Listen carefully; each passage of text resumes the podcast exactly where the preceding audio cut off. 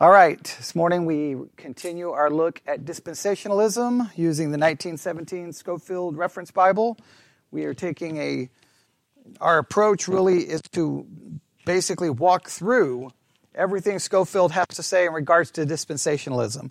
Um, it would be, it would probably be easier I, because there's all, you know, thousands and thousands of books written on the subject. I could grab a book and give their little outline and their little descriptions but I thought it would be much more valuable trying to see, like, going back to 1917, you buy this Bible and then trying to process what this is, right? Or for anyone, any, any Christian who just happens to buy a study Bible and actually pay attention to everything in it, trying to understand this system. Because I think if we walk through the actual study Bible itself, trying to figure out how it's laid out, we get a better idea of at least the kind of the found, not really the foundation, but one of the major points in this system known as dispensationalism, and we see how it was originally laid out. And then we can, if we need to, we can add more to it. We can look at how the, the, the, the system has been, has evolved, all the different variations of it.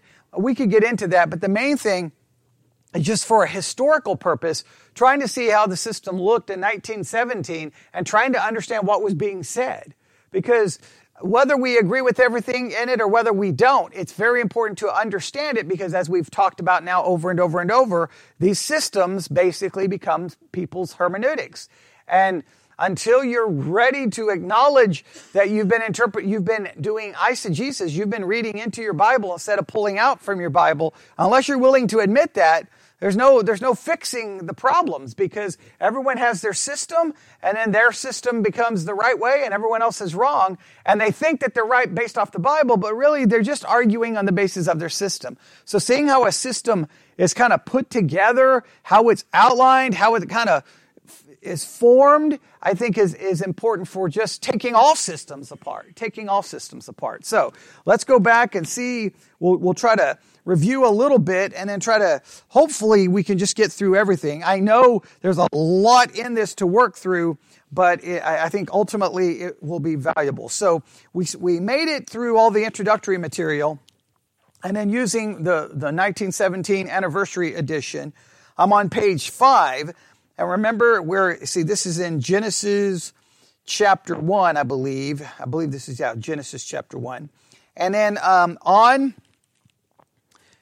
if you look on the page itself, you'll note that you've got the text of Scripture. In the center column, remember he mentions for the first time the eight covenants, which is very, very important, right? We got to make sure we get these eight covenants down. And then to the right, um, right above verse 28, he says the first dispensation, innocency, Genesis chapter 1, uh, verses 28 to chapter 3, verse 13. Now, we did discover um, if you if you look at certain books, the way even though they say they're pulling from Scofield, they actually have different scripture references or how far the section that it covers. So there seems to be even changes that has occurred. Like sometimes it bothers me because you'll read a book going, this comes from the 1917 Scofield Bible. But when you actually have the 1917 Scofield Bible, you find out almost instantaneously they're not pulling from the 1917. So I don't know why they're claiming that. That's why it's important to go back to the source, the source. But here he says the first dispensation, innocency, Genesis 1 verse 28 to chapter 3 verse 13. The first or Edenic covenant conditioned the life of unfallen men. So right there, when he introduces the first dispensation, what does he introduce with it? The first covenant, the Edenic covenant. Okay. Now, which is very important because we want to see how the covenants and the dispensations, what, how do they correlate? How do they relate? How do they fit together? How should we understand the, the correlation here and see if he, he does anything with that? So that's the first time Really, you're introduced to it if you're just reading the text of the Scofield Bible. You'll notice in the center column the eight covenants, and then you'll notice then uh, finally the first dispensation, and you, you're introduced to it here. But if you look down into the study notes, remember this very important paragraph. A dispensation is a what? For those who remember, a period of time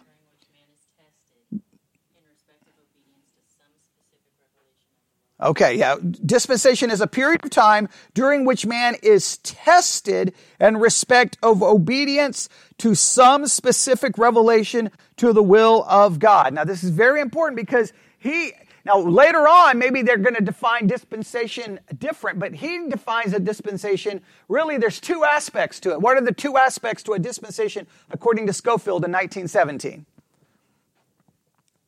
It's a period of time we got, we got to make sure we have that one down first, right? A dispensation is a period of time. We have to have that because that's going to, because even later on, if people drop the test idea, they're going to still maintain this is a specific time, right? So it's a specific time period.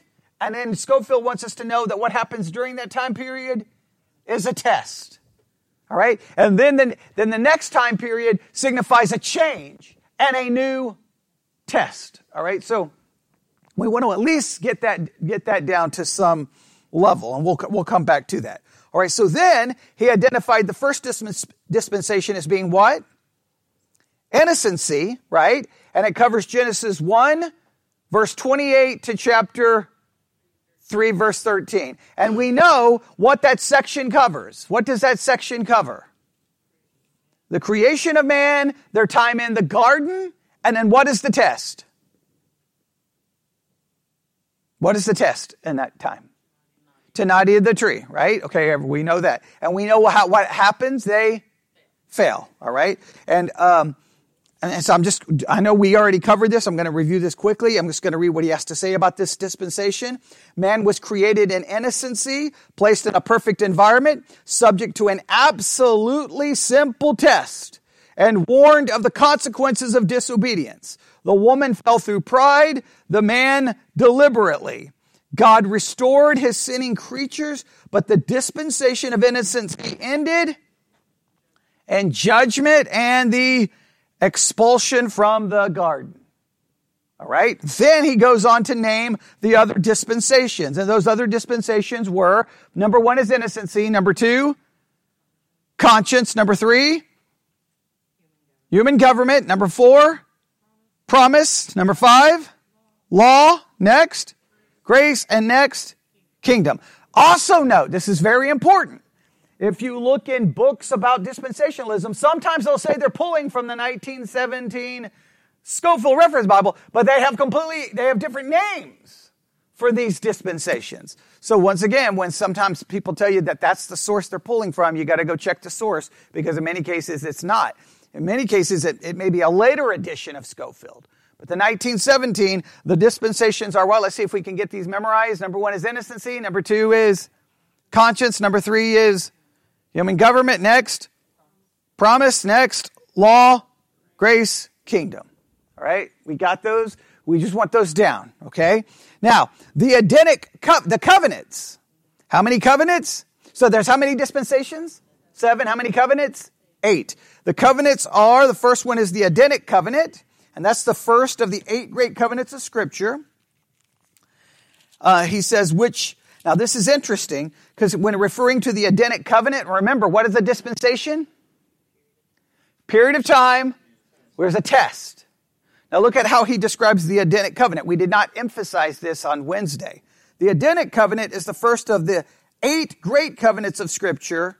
Now listen to this part which condition life and salvation and about all, about which all scripture crystallizes has seven elements meaning that he's almost seeing what what that within the edenic covenant that we have what?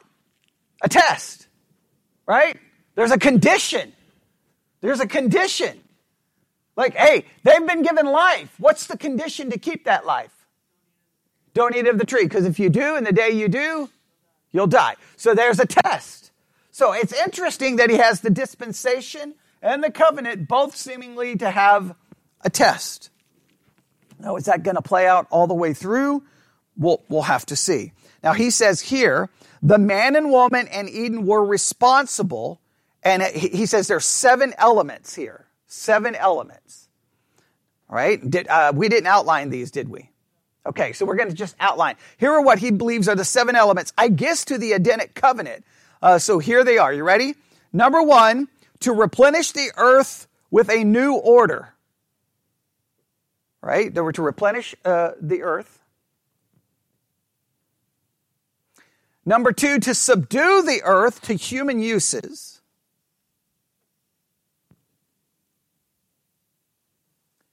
Number three, to have dominion over the animal creation.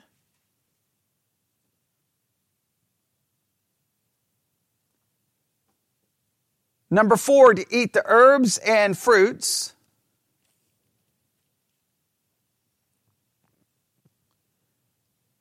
Number five, to keep, to till and keep the garden.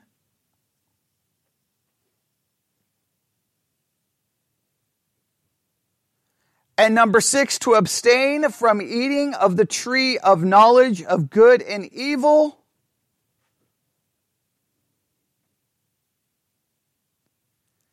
And then number seven, he just has the penalty death. Those are all the elements, meaning that this covenant, I guess what's the main thing you would want to take from this covenant? What would you want to take from the Edenic covenant? When you look at all seven of those elements, what would you, what, what should we take from that covenant? What's probably a major thing we should take from it? Do we need me to repeat those or anything? Okay? All right? What should we take from them? Okay, it's conditional. It's very much a works based covenant, right? Hey, do this, do this, do this, do this, do this, do this. And then a clear, specific test there is don't eat of this tree. If you do, death. All right? So it's a very much a conditional covenant. It's a works based covenant. I don't think there's any way to get around. I, you have to at least acknowledge that, right? Okay. And we would argue, I think we can agree, if that, and, and just please try to see how this works, all right? Because, um, a, and, uh, a lot of times people would say, when you read the Bible, would you see these dispensations? Would you see these situations? Here's what I would say we have to at least acknowledge this much. Whether we agree with dispensationalism or whether we uh, reject it. I'm trying to get you to see this as we process this. When you start reading your Bible and you're reading Genesis 1 and you're reading Genesis 2, and you uh, right up to the beginning of Genesis 3, I think you can t- agree that there is a massive, a massive change between Genesis 1, 2, and everything that follows after 3 right? Something big changed, right? Something happened. Now that, that, that to me signifies, well then, do I interpret everything after Genesis 3 the same way I would interpret things in Genesis 1 and 2? In other words, God seems to be maybe handling things in a different way. There's a different, something has changed. That change at least should put a marker in your mind. I will say this, just look at it from this place, that it, from this pr- uh, perspective. The Edenic covenant is works based. They're all day long. And if we believe that uh, as Christians, our salvation is based by, on grace alone, through faith alone, because of Christ alone, and apart from works, clearly something changed between the Edenic covenant and where we are today. Right? Something drastically changed. So whenever we see these changes, right? Whenever we see these changes, you have to mark them right? And then you have to determine why was there a change and how do we, how do we look at things now the same way we would look back in that particular time period? That, that is the, like, if you want to get to like the very basic, basic, basic, basic concept of dispensationalism, that's what dispensationalism is claiming. There's a time, something happened, and things are not the same as then. And everyone has to signify those to some way. So the first covenant was the Edenic covenant. Now, let's re- remember the rest of these covenants. The second one is the Adamic, the third, the next, Noahic, right? Next, Abrahamic, next, Mosaic, next. And remember, what did I say about the Palestinian covenant? Okay, it's related to land and it is filled with do this, don't do this. I mean, it is works based all day long. That Palestinian covenant is maybe the most works based covenant of them all. There's no way to get around that one, okay? And remember, there's a lot of debate over that one, but it's very important because if that, if that one is all about land, then we can see why they didn't get the land, why they lost the land. And then if land shows up again elsewhere, then, well, then we have lots of issues to consider. And the next was the Davidic and then the New Covenant. For some weird reason, Scofield sends us to Hebrews 8 for it. He should have sent us to Jeremiah 31, and we don't know. We don't understand all of that, okay? So those are the dispensations, those are the covenants, all right? What we can see is starting out, the Edenic covenant, what can we say about it? Works based. What can we say about the first dispensation? Works based. Right? Can we agree? Right? And in both cases, failure. All right. We've got to stress that. Like I cannot even begin to explain to you how much we have to express that. Okay. Now, we, uh, using the Scofield Reference Bible, we turn in it to Genesis chapter 3. And then well, the thing we'll see right above verse 14. All right, here we go. Right above verse 14. We did not cover this on Wednesday. We did not cover this on, on, on Wednesday. Genesis chapter 3, right above verse 14. Can, can anyone guess what the words are in the heading? Right above verse 14 in the 1917 Scofield Reference Bible.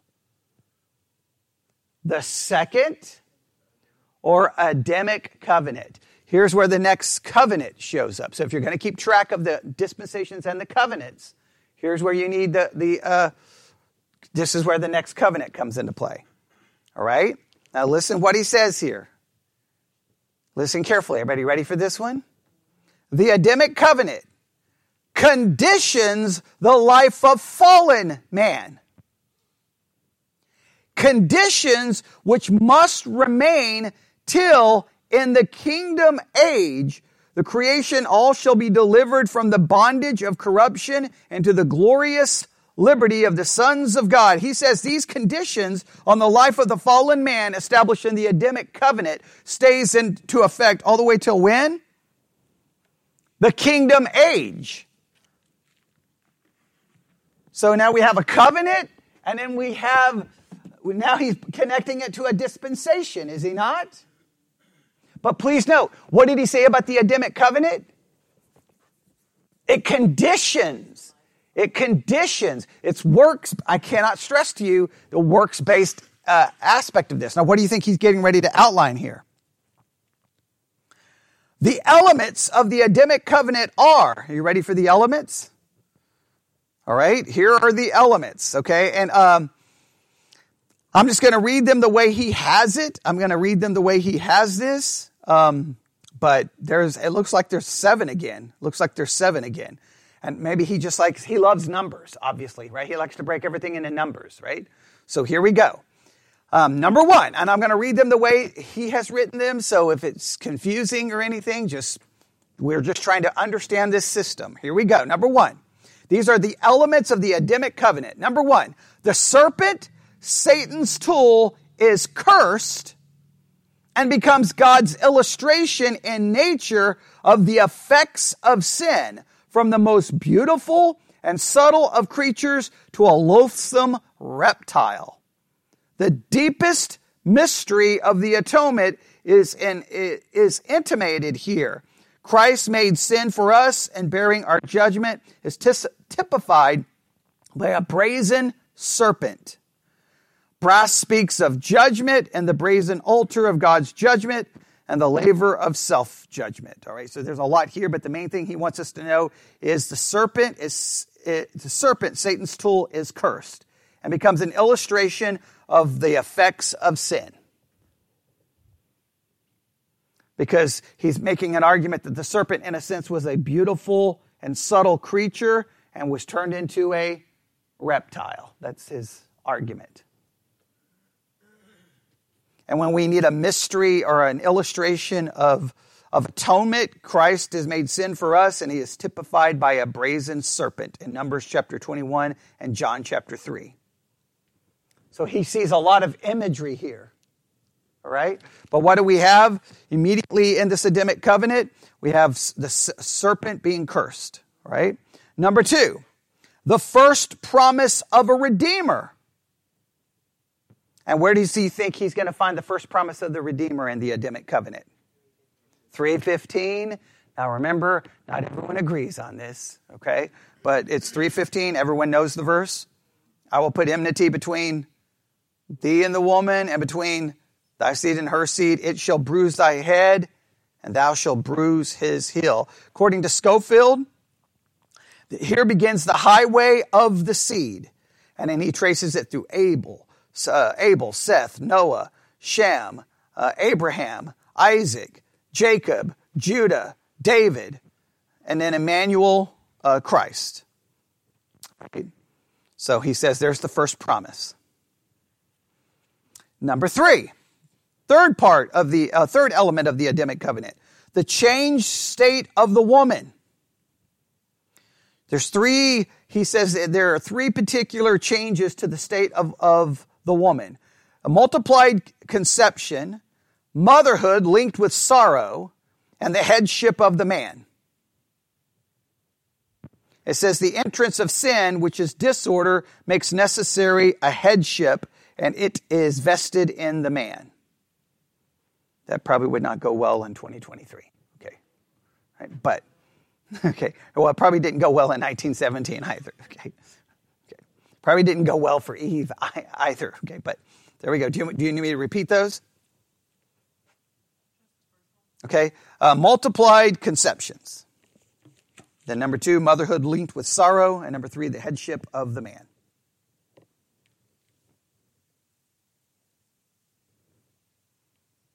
Okay. The fourth element, as he calls this, of the Adamic covenant are the earth is cursed. For man's sake, it is better for fallen man to battle with a reluctant earth than to live without toil, according to Scofield. That's an interesting quote. Okay. It is better for fallen man to battle with a reluctant earth than to live without toil. It says the earth is cursed for man's sake. Like he almost believes the curse was a positive thing for man. I guess now that we're sinful, it's better to uh, for fallen man to battle with the reluctant earth than to live without toil. Maybe because of our sinful nature now, if we lived without toil, it would probably be a bad thing. I don't know. That's an interesting perspective. All right? Then, number five. This is all part of the Adamic covenant. You ready? The inevitable sorrow of life. Life is just going to be filled with sorrow.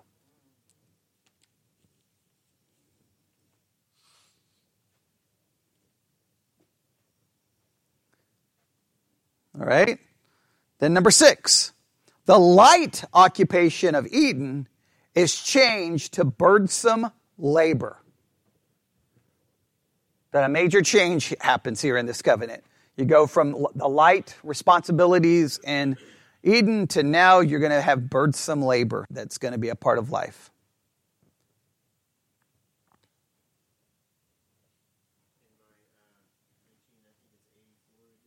Mm-hmm.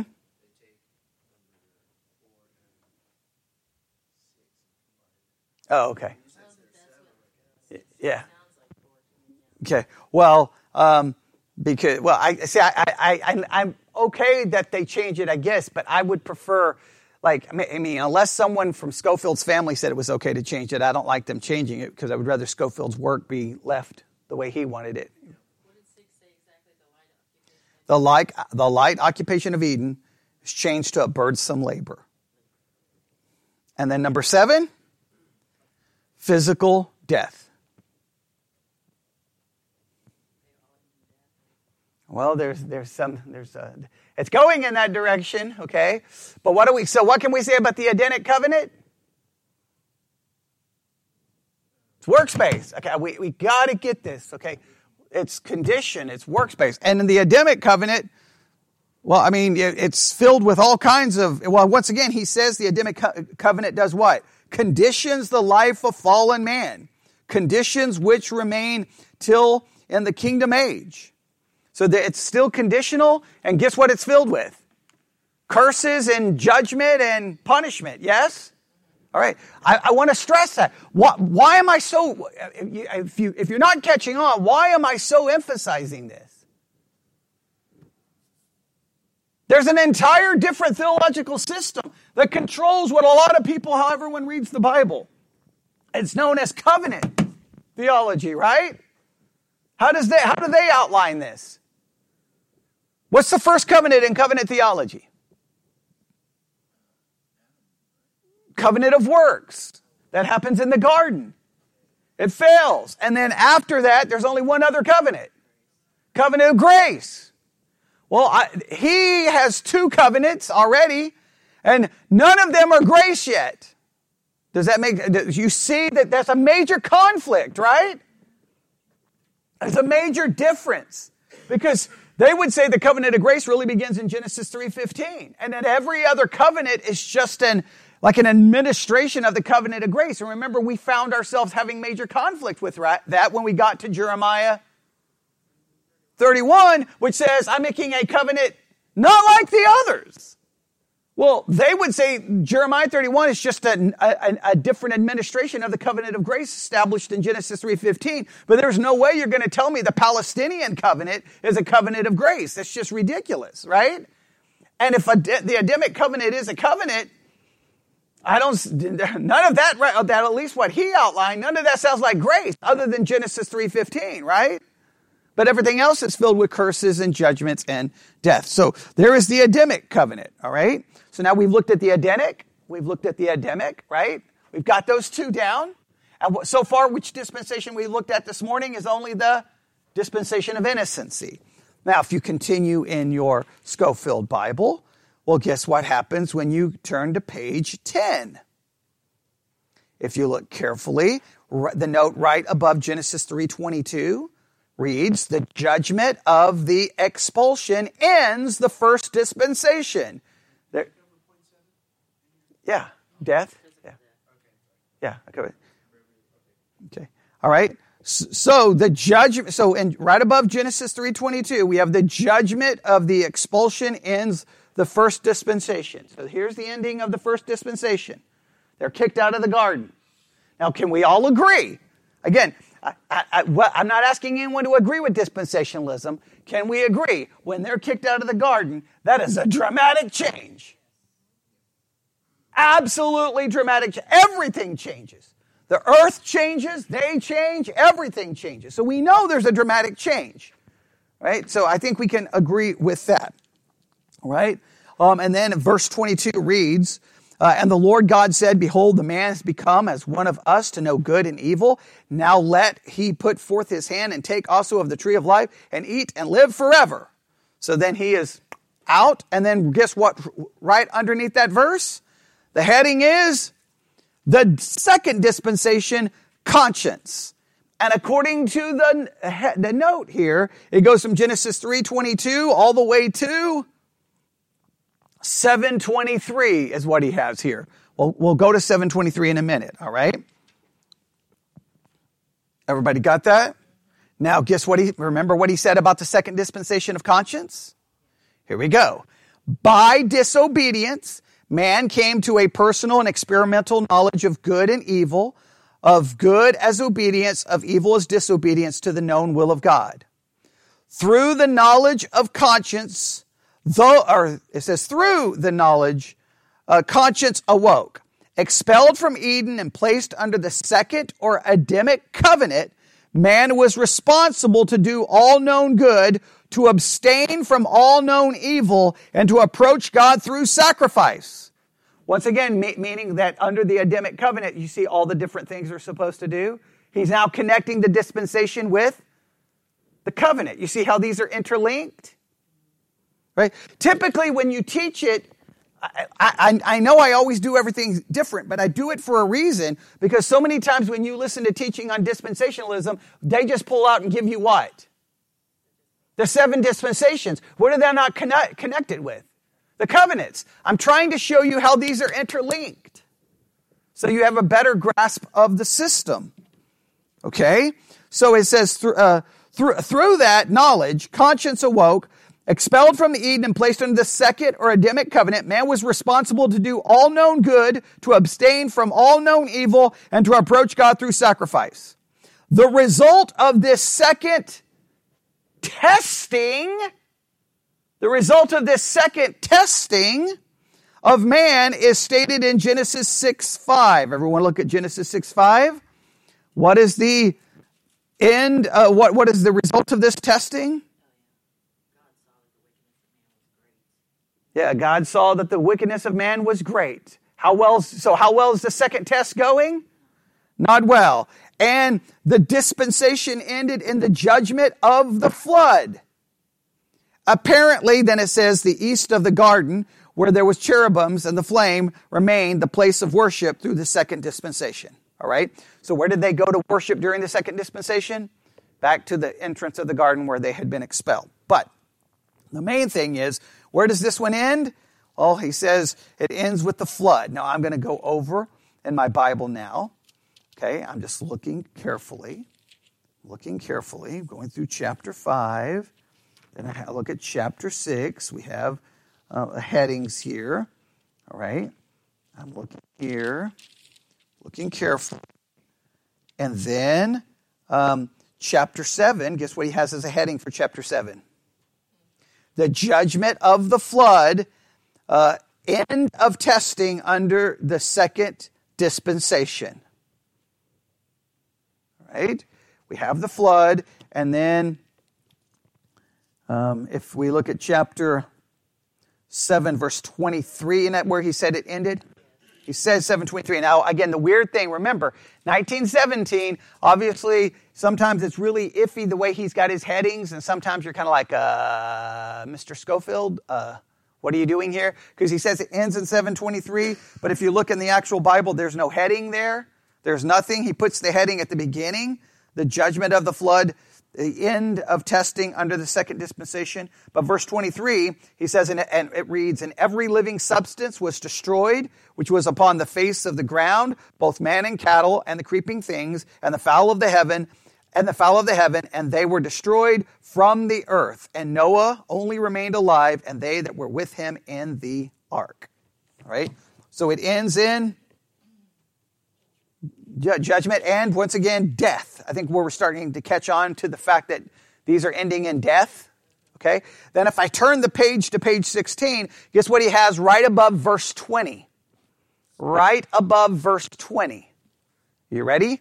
The third dispensation, human government. Genesis 8:20 to chapter 11 verse 9.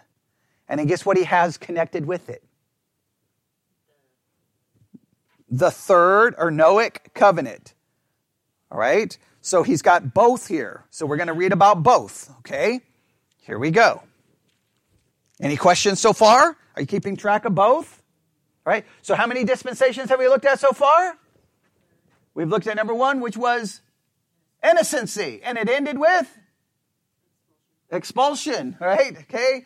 In a sense, you could say death, but okay. Next, conscience, and it ended with flood or death. All right? And now we're getting ready to look at human government. The first covenant was Edenic, and the second was Adamic. Now we're getting ready to move to the third. What? And all of those covenants, there were conditional, and there was failure and judgment. Are you getting a basic idea? Now, at this point, you could start raising your hand as a good student and say something like this. So, wait a minute. So, we've had two different dispensations right? We've had two different covenants, and all of them have failed. Why doesn't God come up with a better plan, right? I mean, at this point, don't you start kind of getting like, okay, how many of these do we have to go through? Uh, we know we're going to go through a lot. It, it does start raising that question, like, what in the world? All right, but here we go. I'm going to read about the third dispensation, and then we'll read about the third covenant. Here we go. The third dispensation, human government under con- conscience, as in innocency, man utterly failed. And the judgment of the flood marks the end of the second dispensation and the beginning of the third. The declaration of the Noahic covenant subjects humanity to a new test. We get a new test. We have a new test now. We have a brand new test. Right? Is that good news? Okay, no, no, it's never. Okay, all right, let's just say whenever we read the word that there's a test, it's not good news. Can, can we all agree with that? It's not good news in any way, shape, or form, okay? It's not. All right. So there's going to be a new test. Its distinctive feature is the institution for the first time of human government. The government of man by man. The highest function of government is the judicial taking of life. All other governmental powers are implied in that. It follows that the third dispensation is distinctly that of human government. Man is responsible to govern the world for God. That responsibility rested upon the whole race, Jew and Gentile, unto the failure of Israel under the Palestinian covenant. It brought the judgment of the captives when the times of the Gentiles, uh, when the time, they brought the judgment of the captives when the time of the Gentiles began and the government of the world passed exclusively into Gentile hands. That both Israel and the Gentiles have governed for self, not God, is sadly apparent. The judgment of the confusion of tongues ended the racial testing that of the captivities, the Jewish, uh, the Jewish, while the Gentile testing will end in the smiting of the image in Daniel 2 and the judgment of the nations. All right. So there's a lot going on here, but basically, what is this test? It's the test. Okay, okay. There, I'll read all of that again. Okay, I'll read all of that again because I know there's a lot here, but we will make sure we get the basic idea. All right. So, what's the distinctive feature of this uh, covenant, or the, I'm sorry, this dispensation? Yeah, it's the institution for the first time of human government. It is the government of man by man. Everybody got that? What is the highest function of government according to Scofield? The judicial taking of life. All other governmental, all of their governmental powers are implied in that. Everybody got that? It follows that the third dispensation is distinctly that of human government. So this is a distinctively human government dispensation. He says man is responsible to govern the world for God. Now that's a big claim. We could have all kinds of discussions about that. If man was responsible to govern for God, if we, if we were going to ever say this, where would we have seen it? If this was ever true, where would we have seen this concept played out? No. Let me read it again. Let me read it again. I want to make sure we get this is very important. According to Scofield, man is responsible to govern the world for God. Man is responsible to govern the world for God. If we're ever going to see this play out in any meaningful way in Scripture, where, where was this supposed to play out at? In Israel right? Because they were operating under what form? Yeah, theocracy, right? And then if, if, if, then if you say it changed from a theocracy to a king, it was a, the, a theocratic what monarchy. Agreed? Right? That's if it was ever going to play out there. Now, see, this is where dispensationalism becomes very important, right?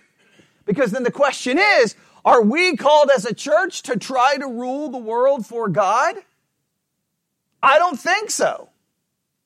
I think that something dramatically changed between the theocratic monarchy of the Old Testament to what the church, the church is never called to try to do that, right? No, I don't think it's ever called. That's where I would think there has to be a change. Because I do know this, all of the attempts for man to rule the world for God, how did it work out every single time? It failed. In fact, Scofield's going to even acknowledge that, all right? And he says that responsibility rested upon the whole race, Jew and Gentile. Now he says everyone had the responsibility to do this, Jew and Gentile. Okay, we, we could talk about that. He says, until the failure of Israel under the Palestinian covenant. So that this was the responsibility and it ended in failure because they did not keep what? The Palestinian covenant. They fell under the Palestinian covenant, which we'll, we'll get to. Remember, I told you that one was super important? And it says, This brought this failure brought ju- the judgment of the captives when the times of the uh, when the times of the Gentiles, because this is uh, very important, began. So, in other words, this this judgment goes basically from they're taken into captivity, and then he's basically making an argument. In reality, they never truly come out of captivity, even though it seems brief, because they immediately go back under the control of Rome, then the Jews are wiped off the face of the earth, and then that's referred to now as the time of the Gentiles. That the time of the Gentiles are now ruling and reigning and controlling, and the Jews have been pushed aside, right? Okay, this is called the time of the Gentiles. All right. Um, it says began and the government of the world passed exclusively into the uh, to the gentile hands. He goes basically the government of the world passed exclusively into the gentile hands. In other words the jews were no longer ruling or controlling the world. And i think that that's still fair to say. Agreed? Okay.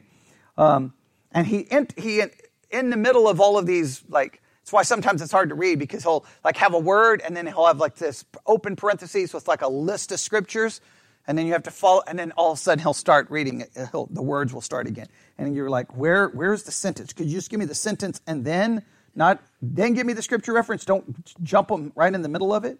All right. Um, see, skip all of those scriptures. Okay, that both Israel and the Gentiles have governed for self, not God, is apparent. So, what has happened under this dispensation of human government? They fell. What did man do, both Jew and Gentile? Govern for self, not God.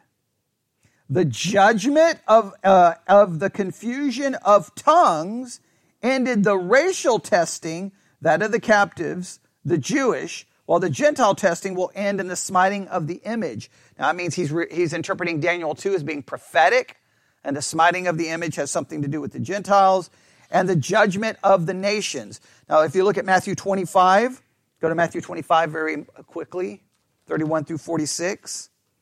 This one is important. Yeah, Matthew 25, 31 through 46. All right, this is very important. Matthew 25. We're going to take the time to look at this one. All right? Okay, Matthew 25, starting in verse 31.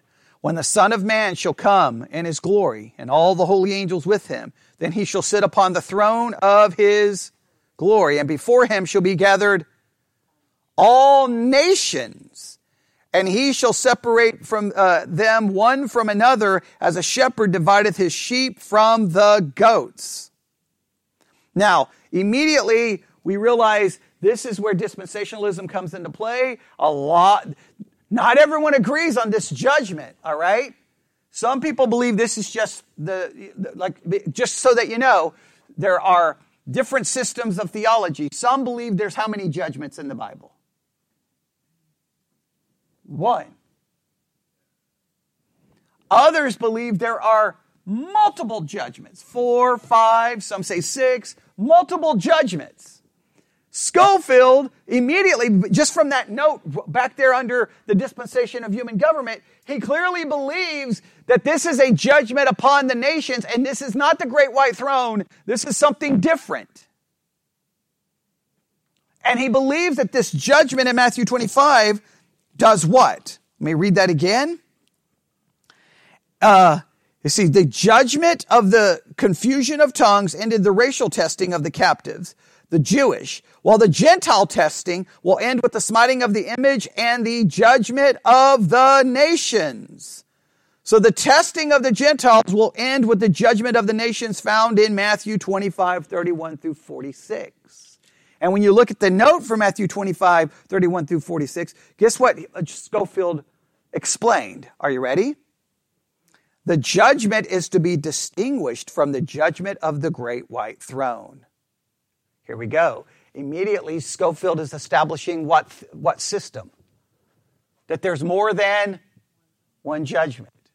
More than one judgment. Why is that a significant thing from a hermeneutical standpoint?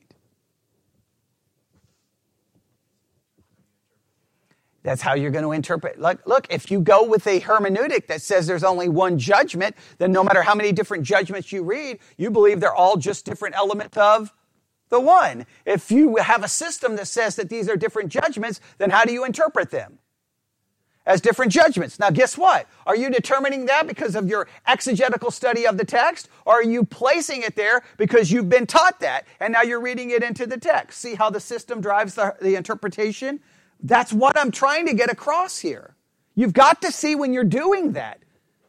It's not about questioning what we believe, it's about you figuring out for yourself, going, wait a minute, I'm reading this because I was taught it. Your job is be, remember, in the Protestant world, and people may not like this, but it's not my fault. If you want to be a Protestant, you claim the right and responsibility to judge me. You claim the right and responsibility to judge an entire denomination. You claim the right and responsibility to tell everyone they're wrong, and you get to choose the church of your own liking. Well, if you want that much responsibility, then it's up to you to be able to figure out what the text says. Now, nobody wants, everybody likes the, the power that comes with that. Nobody likes the responsibility that comes with that. Because the responsibility is you be, you should be able to show me exegetically how you arrived that there's one judgment or multiple judgments. But if I start having that argument with someone, you know what they're going to do? They're going to hop on Google and find an article that supports their, their point of view. Meaning that they're not going to do the actual work of the text. I wish Christians would just stop playing that we believe the Bible is the authority. Because we don't. We believe our system is. So he goes on the judgment is to be distinguished from the judgment of the great white throne. Here, there is no resurrection. The persons judged are living nations. No books are opened. Three classes are present sheep, goats, brethren. The time is at the return of Christ, and the scene is on the earth. All these particulars are in contrast with Revelation chapter 20. The test in this judgment is the treatment accorded by the nations to those whom Christ here calls my brethren. The brethren are the Jewish remnant who will have preached the gospel of the kingdom to all nations during the tribulation. So he's basically the test here, this judgment is to judge how the nations have treated Israel. That's the, that's the argument. That is a, that is a distinctly dispensational concept that the Jew, the Gentile nations are going to be judged based on how they treated Israel. That, that's an oversimplification, but that's where he's going with this. All right? Everybody got that? Any questions here? The third dispensation is human government, and he, it, Genesis 8:20 and where does it stop? 11.9. Now, I struggle with that a little bit.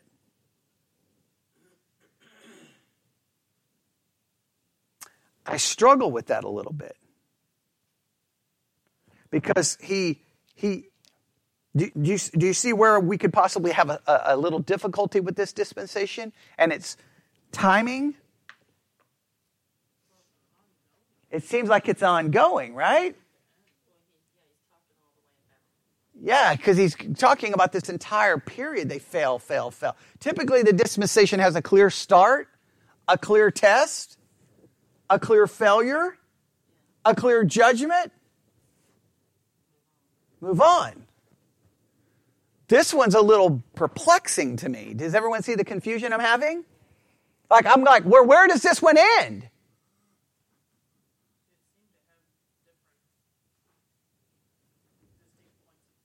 Yeah, but clearly, I mean, we, we can see the failure over and over and over and over again. But was there one clear, distinct failure that happens? Now, he says it ends according to my, according to the Scofield Bible. And if, if, if, you, if you're using the later Scofield Bible, you can tell me if they give a different scriptural reference. He has it written down here as Genesis 8.20, right? Okay. And then it goes to 11.9. What happens in 11.9?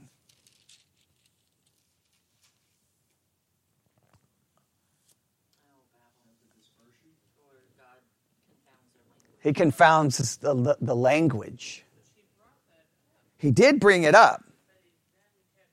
He kept going. I guess what he wanted to show is hey, it failed early. And then the failure just continued on and on and on and on and on and on and on and on and on.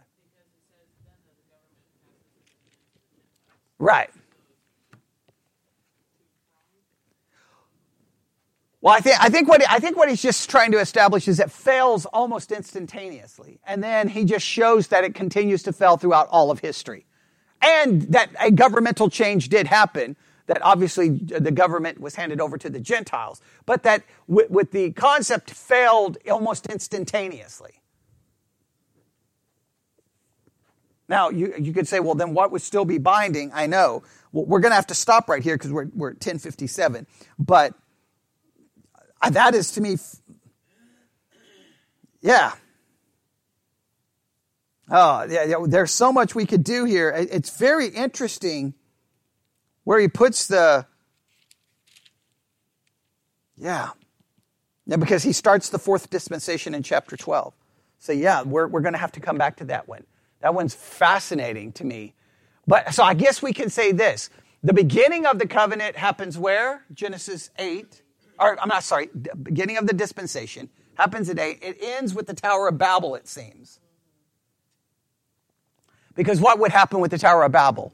The people gather not to serve God or to govern for God, but they serve to govern for themselves. And that's the immediate, fa- and from after that point on, what do we have play out throughout all of history? failure, the, the failure of it. But the dispensation is over because they already failed. So God has already moved on to another dispensation. But the whole governmental concept continues. Once the governmental concept is established in that dispensation, the governmental concept continues, but it's going to always be met with what? Failure, failure, failure, failure, failure, failure. Yeah, he's going to tie, he's going to, he's going to he's going to uh, he, he will tie this to the Noahic covenant uh, here in a minute, I think. Yeah, because uh, right at chapter 11, guess how he has chapter 11 uh, titled? The failure of man under the Noahic covenant. so, right? And has, has he, uh, where did he, have we already looked at the institution of the Noahic covenant? Okay, we just wrote the scripture to it uh, which is in chapter 9 as well. So basically, the third, the third covenant begins basically the same time the third dispensation is, or re- relatively close. Well, we'll start with the elements of the Noahic covenant here in a minute. All right? So that's, that's interesting. So he has the failure of human government like happening almost instantaneously. Hey, we're going to establish human government, and then the humans are like, okay, we're going to take power, and we're going to immediately do what? We're going to govern. Almost, you can almost say this: the, the dispensation of human government basically established this motto: um, a government by the people, for the people, in opposition to God. Okay, that's basically it's like it's about us. We're going to get what we want, and that's exactly what happens. And they it fails immediately. And I'm assuming the failure happens under the Noahic covenant. So that both so we're going to end up with three dispensations and three covenants that all have conditions and they all fail they all fail all right we'll have to stop there okay we'll pick this up in the next hour all right lord god we come before you uh, this morning we thank you for the ability to try to work through these very difficult concepts and understand them but lord most importantly i pray that we would see how these concepts whether we know them or didn't or whether we're ignorant of them they have all impacted how we have handled your word. Forgive us for how we've allowed these things to dictate our interpretation instead of allowing your word to be the thing that controls and guides us. Forgive us for that and help us do a better job of it. We ask this in Jesus' name. And God's people said, Amen.